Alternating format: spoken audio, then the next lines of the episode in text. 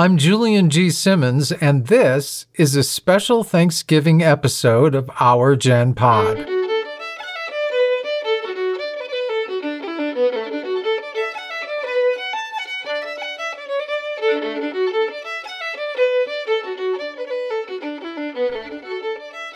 Hi, everyone. I hope you're enjoying a warm and happy Thanksgiving holiday. Since so many of you appreciated our 4th of July dramatic reading of George Washington's Rules of Civility, including the mice who ate away parts of the original manuscript, we're going to treat you to another reading for this holiday, but this time without the mice. Few of us give much thought to the real roots of our Thanksgiving holiday. We put together a feast, we gather with family, we watch football and some of us even remember to give thanks for the good things we have had. As children, we were taught the story of the first Thanksgiving when the Native American people and the Mayflower Pilgrims came together and shared that first feast in the fall of 1621.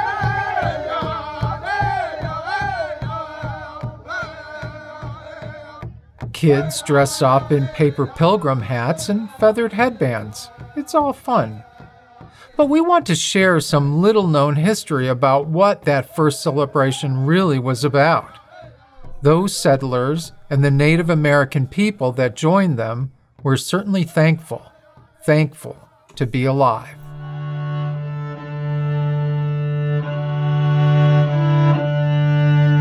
The Pilgrims were a small Christian sect in England who saw established religion as corrupt. They wanted to be free to worship as they liked, wherever they liked, free from the edicts of the church, which was then ruled by the monarch. In 17th century England, that was a serious crime. Just for not attending church, you could be fined the equivalent of $10,000, or jailed, or even put to death. So the Puritans, as they were known, fled to Holland, where they were tolerated but still persecuted as lowly outsiders. Fearing their children were being lured away by unholy temptations of the Dutch, they made the risky decision to flee once more, to cross the stormy Atlantic in a ship called the Mayflower to the New World, America. Just over 100 made the torturous trip, and it was not exactly pleasant company. The Puritans were tossed in with a motley crew and some rather unsavory strangers. After two months on the stormy sea, the Mayflower anchored at Cape Cod just as winter was blowing in. The sick and weary passengers were totally unprepared for the freezing New England storms and the inhospitable wilderness. A place where wild beasts and even wilder natives threatened. After their years of fighting persecution and two sickening months at sea, that first brutal winter was devastating. Nearly half of the 102 passengers who came in 1620 died from pneumonia, tuberculosis, famine, severe vitamin deficiencies like scurvy, and exposure, unable to build shelter from the deadly cold. But those native tribes, the Patuxet and the Wampanoag, had suffered an even worse fate. The year before the Pilgrims arrived, they had been ravaged by a plague brought over to the New World by European settlers far to the north. As it swept south, it decimated both tribes, killing 90% of their people. Their bones littered the land the pilgrims settled. But spring did come, and the native people and the surviving pilgrims discovered their common bond. In March, a small delegation of Wampanoag walked into the ravaged encampment, offering peace. They were greeted by a leader of the pilgrims named Edward Winslow. Among the group of Native Americans was Tisquantum, or Squanto, the only surviving member of the Patuxet tribe. A few years before, he had been taken as a slave by English explorers sold off to Spain and then to England. He learned to speak English before gaining his freedom. He returned only to find all of his people dead from plague and his village in ruin, littered with their bones. After finding the settlers trustworthy, Squanto returned with the leader of the Wampanoag, Massasoit. The natives and the pilgrims signed a treaty, agreeing to defend one another against hostile tribes. Squanto stayed on the plantation and taught the settlers how to plant corn, where to fish, and hunt. It was thanks to Squanto that the settlers survived and eventually thrived. By the autumn in 1621, almost a year after the Mayflower anchored in Plymouth Bay, there was indeed much to celebrate. What we today call Thanksgiving was then the harvest celebration, which took place over three days and included games and other entertainments, and of course, an autumn harvest feast. The only record of that celebration was in a letter written by Edward Winslow. Without that, we probably wouldn't even be celebrating the holiday.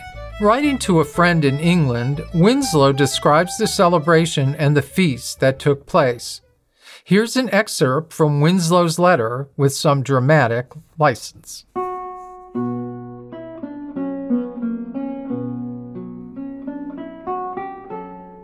In this little time that a few of us have been here, we have built seven dwelling houses, and four for the use of the plantation, and have made preparation for divers others.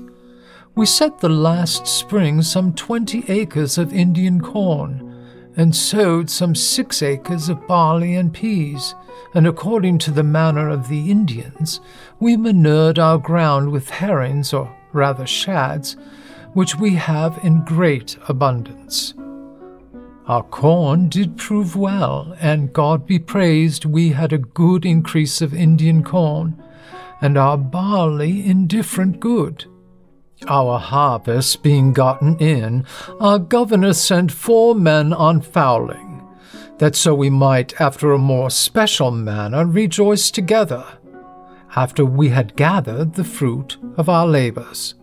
They four in one day killed as much fowl as served the company almost a week, at which time, amongst other recreations, we exercised our arms, many of the Indians coming amongst us, and among the rest their greatest King Massasoit, with some ninety men, whom for three days we entertained and feasted and they went out and killed five deer, which they brought to the plantation and bestowed on our governor and upon the captain and others.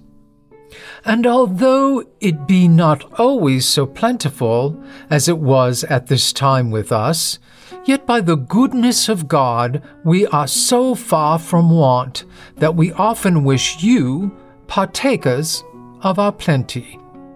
We have found the Indians very faithful in their covenant of peace with us, very loving and ready to pleasure us. We often go to them and they come to us. We entertain them familiarly in our houses, and they as friendly bestowing their venison on us. They are a people without any religion or knowledge of any God, yet very trusty I never in my life remember a more seasonable year than we have here enjoyed. Men might live as contented here as in any part of the world. For fish and fowl we have great abundance, fresh cod in the summer, our bay is full of lobsters all the summer, and affordeth variety of other fish. In September, we can take a hogshead of eels in a night, with small labor, and dig them out of their beds. All the winter, we have mussels and oysters.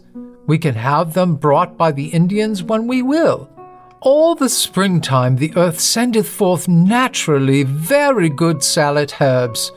Here are grapes, white and red, and very sweet and strong also strawberries, gooseberries, raspets, plums of three sorts, with black and red being almost as good as damson, abundance of roses, white, red, and damask. The country wanteth only industrious men to employ. These things I thought good to let you understand, being the truth of things as near as I could experimentally take knowledge of and that you might on our behalf give God thanks who hath dealt so favorably with us. So I take my leave, commending you to the Lord for safe conduct unto us. Resting in him, Plymouth in New England, this 11th of December, 1621. Your loving friend, Edward Winslow. Thanksgiving as we know it today, the actual holiday, wasn't conceived until the mid 19th century, when a magazine editor named Sarah Josepha Hale came across the book Chronicles of the Pilgrim Fathers, based on the writings of Plymouth Plantation's governor, William Bradford, which was included in the 1841 book by Alexander Young. The book contained the letter written by Edward Winslow. After reading Winslow's letter, Sarah Hale, who also gave us the rhyme Mary Had a Little Lamb, started a campaign for a national holiday in honor of that first harvest celebration. In 1863, in the midst of the Civil War, President Abraham Lincoln officially proclaimed the third Thursday of November as our National Day of Thanksgiving. So we have some people to be thankful for this holiday. Edward Winslow, Squanto, Sarah Josepha Hale, and a few others we'll hear about in a moment. Our GenPod has a unique link to the origins of this holiday. Our director, Rob Wilson, is the direct descendant of eight of the original Mayflower passengers. So, although he rarely is allowed into the recording booth, I talked with Rob about his links to our beginnings. Rob Wilson, welcome to your podcast. It's it's kind of um, interesting interviewing Herr Director of Our Gen Pod. It's very interesting. I usually I'm usually stuck in the back with, with, with tape over my mouth, so this is a real relief. so anyway, Rob, you had a lot of relatives who were on the Mayflower, but people think that the people who came over on the Mayflower are, were all these pilgrims, but that is really not anywhere near the truth. And your family is a case in point because I was reading there's some of them were separatists, some of them were non separatists, some of them were crew, and some of them were indentured servants. So you have the complete mixture of people who were on that boat. Yes, I have very multifaceted blood. My blood has many strains. Um, you know, I have to give credit first off, right off the top, to my grandmother, Carol Green Wilson, who was an outstanding and remarkable lady in her time. She wrote several books, but she really devoted herself to creating this record of our family genealogy. And she did it the old fashioned way. There were no computers and got books out of shelves and put together charts and traveled and went to places and investigated and put this all together and made the connections that link us back to eight people on the Mayflower. And that makes me an American. But let me ask you, in retrospect, the way a lot of people kind of diss the Pilgrims and the Mayflower as the destroyers of the Indians and all kinds mm. of negative things. I mean, how do how do you look at that from your own perspective? Well, I you know, listening to what you said earlier, I I love the way uh, it was described as you know they were they were kind and they were ready to pleasure us, and I I always wonder just exactly what was going on there. Um, but it, you know, that's the true stereotype, and I have to confess that I that's my version of it too. I mean, Columbus, forget it. But these guys came in and they were desperate. They were unprepared. They were, but they were incredibly, incredibly dedicated to this freedom of religion and that has become one of the stalwart, you know, aspects of America. So they were, in fact, founding fathers and mothers, and that's interesting too. Yeah, absolutely. That the women were just not counted. They were not part of it. They weren't allowed to sign the Mayflower Compact. They didn't really get considered until well into the 19th century. I noticed it in the various lists on the Mayflower passengers. Whenever they list the women, they just say the wife of, Yeah. the daughter of, as opposed to whether what was their stance. You know, were Yeah. they were they were they separatists or were they not? Yes. And when you say separatists, that is in fact synonymous with pilgrims, Puritans. They were the ones who wanted to split off, form their own utopian colony, and be able to worship God the way they wanted to. But the problem in England was much more severe than we can appreciate in the sense that they were persecuted unless they went and did it the way they were supposed to do. Went to church, sat in a pew, and obeyed. And the church was run by the monarch, um, King James at their time. And he was just not in favor of their kind. well, he was known to be a bit of a tyrant on a lot of things. yeah. And they were in, in danger of their lives for the sake of their Christianity.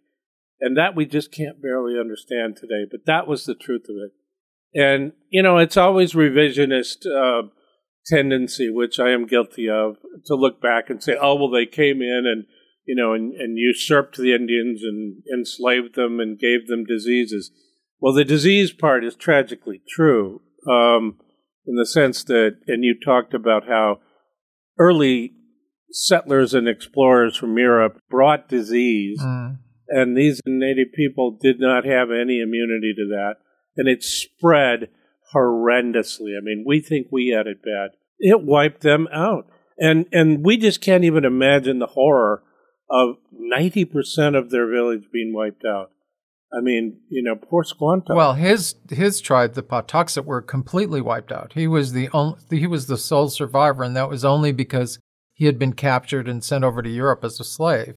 yeah, So his tribe was gone, and he um, ended up going to the Wampanoag. They welcomed him in, and he became part of their tribe. But let's be more specific because um, we're talking about the, the the pilgrims, the Mayflower pilgrims, and not the other nasty Europeans who Well, came in and brought disease.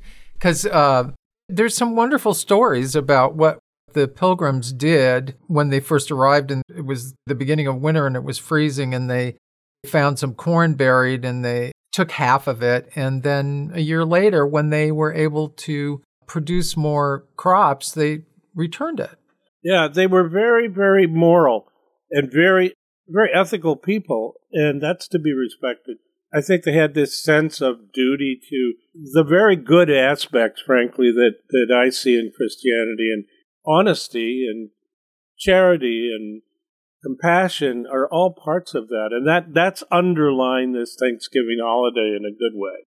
And I'm proud of that. I'm very, very proud to be connected to these early people who faced just horrendous odds in their struggle to be free. Yeah, I'm not sure how many people actually realize what they went through to make it to the American shore and then what happened when they got here. I mean, they went through just about every hellish thing you can imagine on their way here and when they actually landed. Yeah, there's a lot of sources that people can go to, and one of them I really have to recommend is, there's a PBS documentary that's done by Ken Burns' brother Rick called The Pilgrim that is just outstanding. Yeah. hmm You have to pay for it a little bit, but it's it's on PBS, and um, it is awesome, and in the way that it portrays this whole struggle.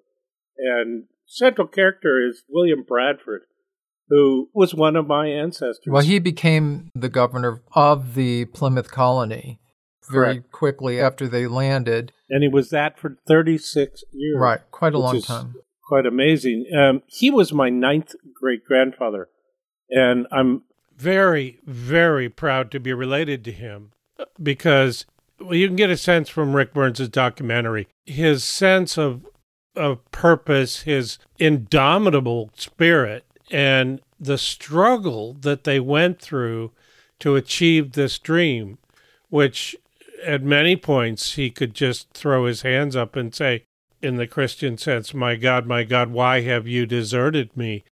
Because they were they were not exactly blessed. They first they were persecuted and threatened, as you have said, with fines of outrageous proportion that would wipe them out for just not showing up in church. Then they could be arrested and, and I'm sure tortured. Or they could be killed just for not going to church. And that's pretty pretty scary. So that's why they fled. They they were this small group of people who just decided we're not going to do this and they left and went to went to Holland where it was more or less accepting of, of their Protestant ideas. But then they went through this period of being kind of treated like lowly outsiders by the Dutch merchants and made to do menial chores, and that really wasn't who they were.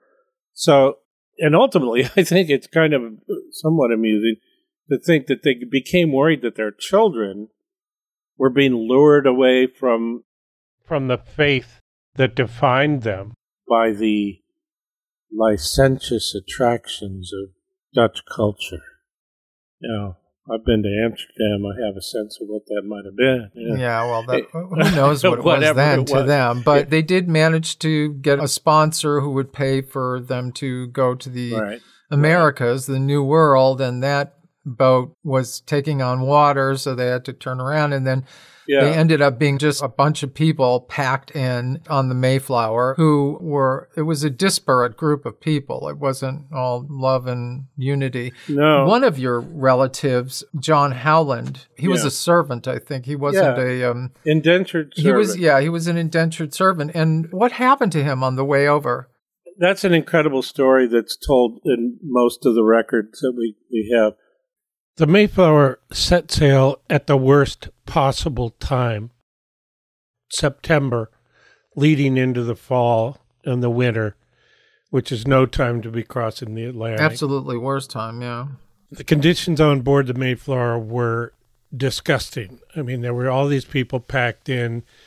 There were chamber pots flying all over, spilling their contents. There were people vomiting and so John needed some fresh air, and he climbed up onto the deck in the midst of a horrible storm and was thrown overboard ah, in the middle of the Atlantic.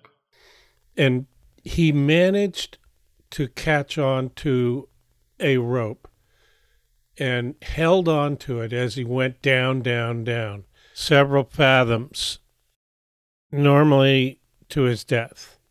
But he managed to hold on to that rope and the crew pulled him back and he survived. It was a miracle. And he later went on to become a very strong cornerstone of the community. So that that's one of the great stories of the Mayflower was John Howland's survival. And Howland was a baby maker. Yeah, he was. Uh, he and his wife Elizabeth Tilley had 10 children who turned around and produced 88 grandchildren and from whom, over the next four centuries, an estimated 2 million Americans would descend, including Ralph Waldo Emerson, Joseph Smith, Franklin Roosevelt, Humphrey Bogart, Chevy Chase, both George Bush's father and son, and me. What an illustrious group, including you. Yeah, me and my cousin Humphrey. I think this is the beginning of a beautiful friendship. yeah, but Ralph Waldo Emerson, I mean, God. Woof. Yeah, you know, it's interesting to look back all these centuries and see your ancestors and wonder how much of who they were am I. I mean, Emerson is a hero of mine. Yeah, of many people's. Yeah. And then there's the uh, this story of uh, William Bradford's wife. Yeah, it's a very tragic story, actually, and an important one because it tells a bit about what the women went through.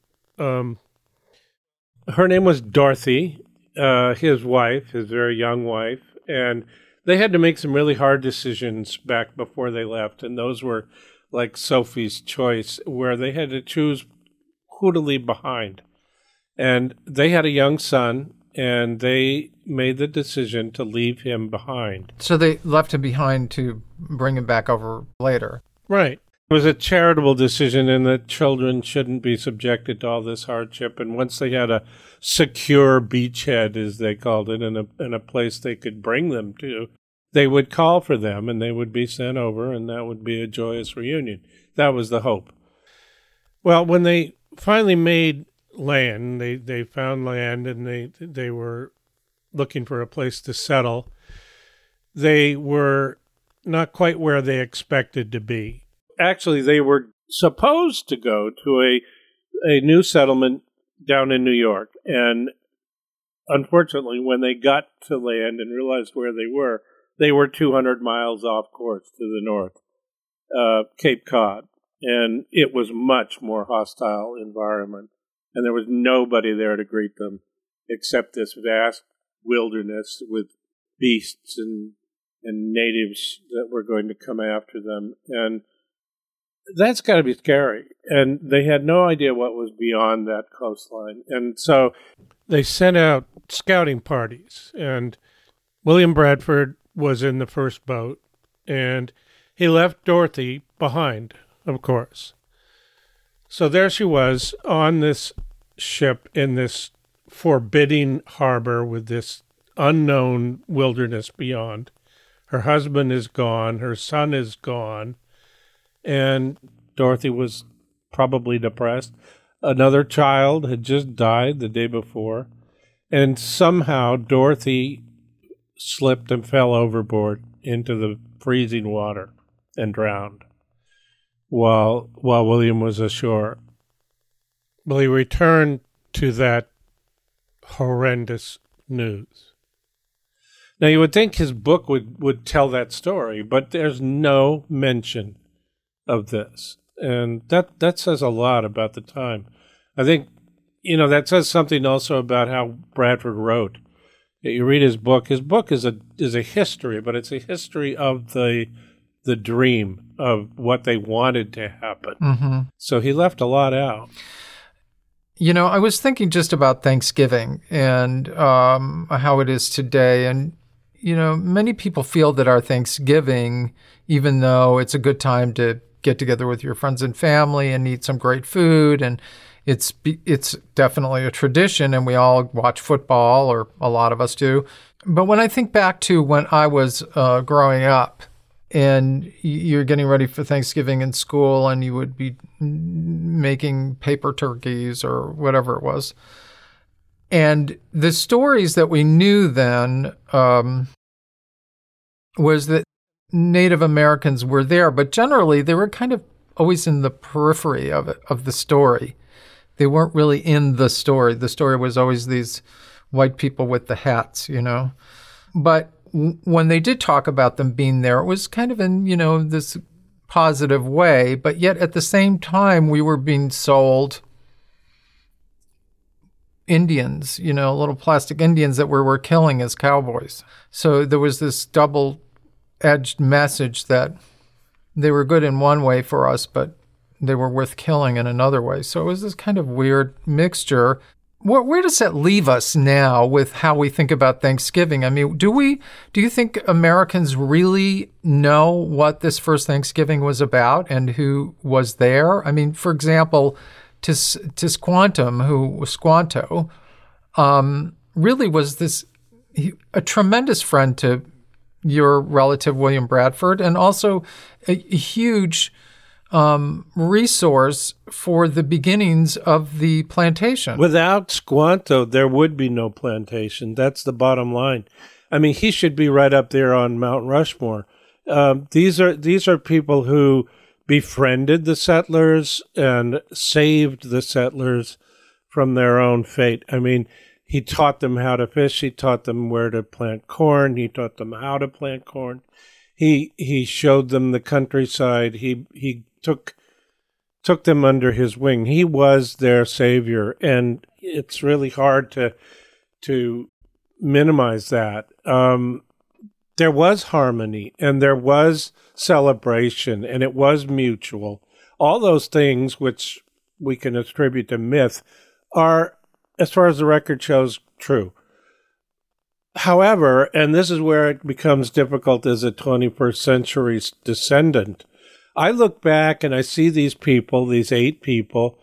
Um, I look back and I see these eight people as as heroes, as true intrepid pioneers who had a lot to do with the the soul and the the character of America in its most positive sense. Now, on this podcast, we've been talking a lot about civility. Mm-hmm. This first Thanksgiving, or in that time, what was the harvest, festival was a good example of civility. It was two disparate groups who had fought early on and then come together and and became friends and and intermingled.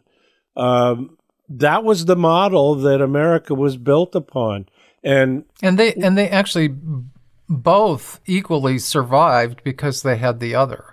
Yeah, and the Wampanoag are going strong today. Um, the thing is, for me, I, I I share in that sort of revisionist uh, looking back and going, "Oh, we white people did this and that, and the Indians were screwed." That is also true, and so it's really hard to reconcile who we have become with who we started out to be. The founding fathers, when we move on up to the next century, and you talk about the the Declaration of Independence and the Revolutionary War, which I had a few people into. You know, all of the things they fought for were were idealistic in a way, but they weren't stupid and they knew that things could fall apart. Well, indeed, right now things are falling apart, and we're really against a really bad wind coming from that a liminal time as yeah as as shep said.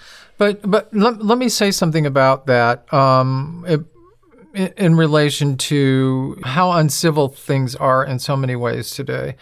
Going back to the roots of our the beginning of our country with the pilgrims um, before they even set foot on the land they got together these various groups of people who had very, very different polar opposite beliefs on a lot of things um, and created the Mayflower Compact. Yeah.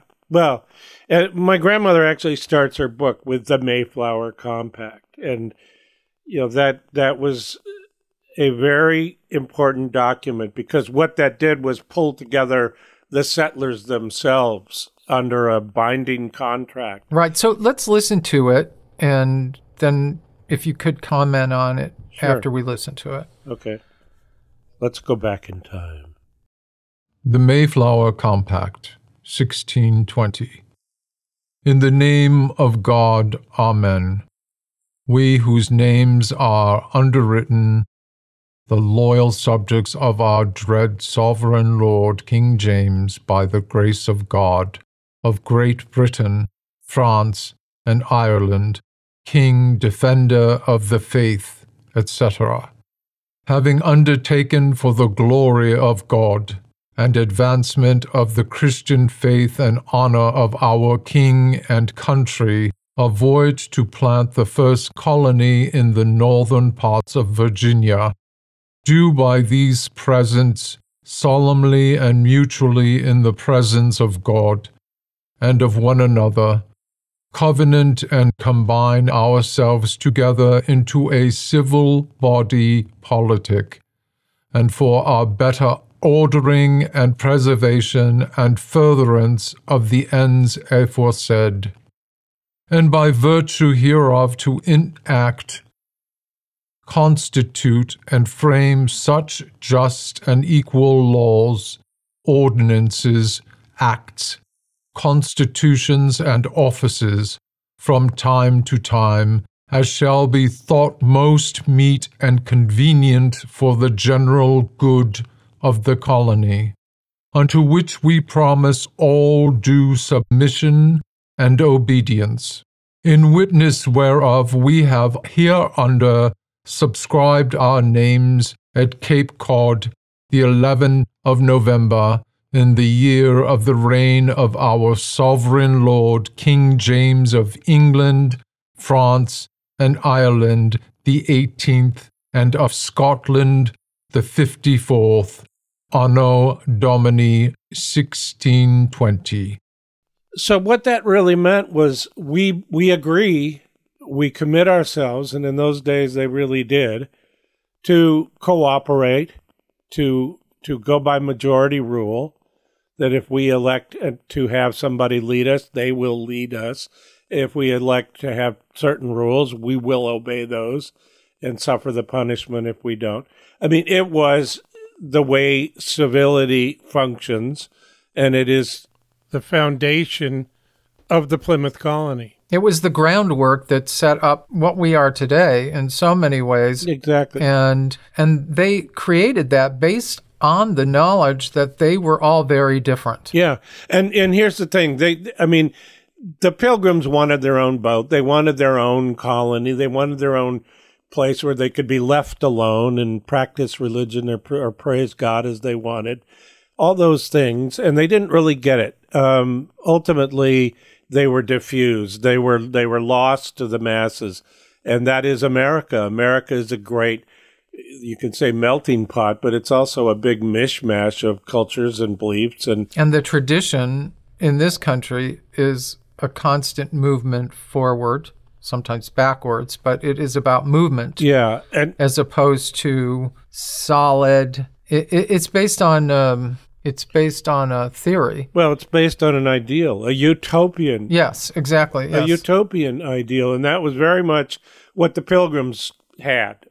They they strove for a utopian ideal, and it's it's very well handled in the PBS documentary how Bradford later in life discarded that whole concept after he had seen so much erosion of the ideal he gave up the idea. He said communism, he called it communism, isn't going to work. Well, the the thing is, you look back, and it really is a thing to celebrate. In that, at that time and in that moment, those disparate groups came together and celebrated together and worked very, very hard together to survive. And it wasn't just the settlers and the Native Americans it was on board. They had those what they called strangers or outsiders uh, who felt they could go their own way and had no interest in worshiping God. They brought it all together. And that's America. That's the ideal. That's what we are supposed to be. And anybody who looks at or knows about where we are, we're, we're, not there. We're completely divided. And in, and in a sad way, I look back at these amazing people that I'm related to. And I wonder what they would think if they looked at today. And what do you think they would think? I think they would be bitterly disappointed. Um, and that's sad. I mean, William Bradford would look at this, you know, I hate to say it, but Trumpism and MAGA, MAGA people, the whole thing we're going through, and say, oh my God, you know, it just as the people who framed the Constitution would, you know, look what's happening. But in some ways, they predicted that. They knew that, that it was fragile, and they knew it had to be defended, and they knew it had to be fought for.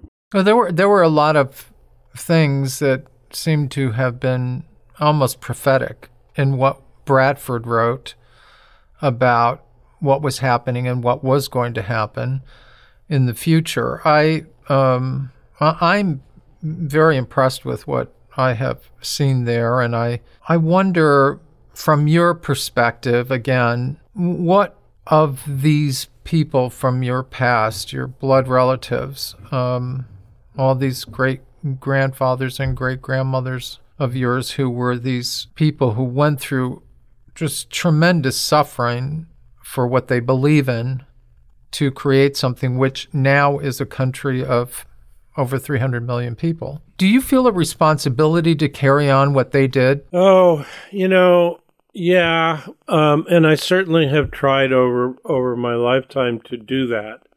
Um, this very podcast is an is an effort to do that. Mhm. and I think they'd be proud of me. Uh, that would be nice. And you even did a documentary about um, the plight of the Indians out here in the West. Yeah, I did, and Native Americans, but it was it was I'm sorry, Native Americans. Yeah, you know, it's another interesting possible parallel to my ancestors. That documentary, The Probable Passing of Elk Creek, was really about the dispute between Indians and white settlers, just like this is. And it was about how the Indians, the Native, the Native Americans had been screwed over by the white settlers and the U.S. cavalry and run out of their land, and the land was taken over and populated by white people. And uh, then the native people returned and were stuck on some rocky soil up on the edge of the valley and yada yada. I mean, it's still the story. We have exploited, we have persecuted, we have committed genocide. It's not a good legacy. And so they would look and say, you know, what we had, we lost. And what they had is worth honoring on this holiday, worth celebrating, worth remembering, and worth striving to restore. That's my belief. And we're trying to do that here in our small way. But everybody out there needs to try to do what we can to pull it together because we're screwing up. So celebrate, have fun, enjoy your family, but remember what it's really about.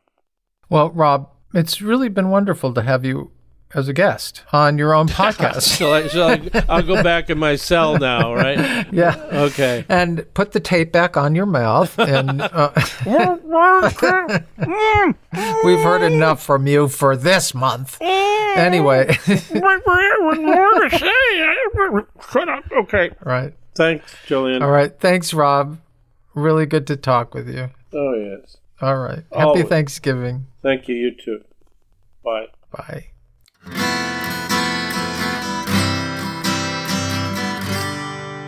I hope from today's podcast episode that you have some new food for thought on what Thanksgiving is about and what we are celebrating. In closing, I just want to add our thanks for all of you, our listeners, many of whom have been incredibly loyal and supportive of what we are trying to do with this podcast. I try to remember every day when I wake up to express my gratitude out loud for all the good things that come my way, including this podcast, and people like Rob Wilson and Bill Aldridge who have been here from the beginning, and all of you. I really believe that gratitude begets gratitude. In this holiday time of giving thanks, I hope you'll consider helping us to keep this podcast going. We've just sent out a fundraising appeal. If you missed it, just go to the donate page on our website and give what you can. That's ourgenpod.com and click on the donate button. We wish you a very, very happy Thanksgiving. I'm Julian G. Simmons. Thanks for listening. Unless otherwise noted, all content in this podcast is copyright unauthorized films. This podcast includes copyrighted material, which has not always been specifically authorized by the copyright owner. This content is used only where it is the specific subject of commentary by us and our guests as part of our effort to advance understanding of issues of social and historical significance. We believe that this constitutes a fair use of the material in accordance with the Fair Use section of U.S. Copyright Law Section 107, which reads The fair use of a copyrighted work for purposes such as criticism, comment, news reporting, teaching, scholarship, or research is not an infringement of copyright. Further information on this claim of fair use may be found on our website at ourgenpod.com.